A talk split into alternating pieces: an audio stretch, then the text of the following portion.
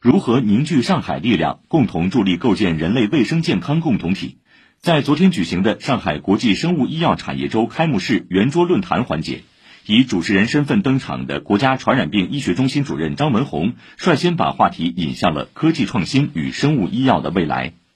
呃，我们其实内心非常清楚，呃，最终走出疫情，看的肯定是科技。我们相信中国是有能力，呃，来支撑我们整个抗疫走出这个疫情的，作为一个生物医药的一个支撑，能够达到这个目标的。中科院上海药物研究所研究员陈凯先在发言中提到，中国生物医药走过了从仿制为主，逐渐向自主创新发展的过程。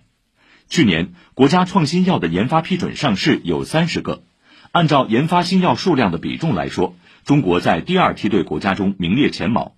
不过，新靶点、新作用机制的原始创新药还很少，需要进一步加强。以上由记者李雪梅、胡明珏报道。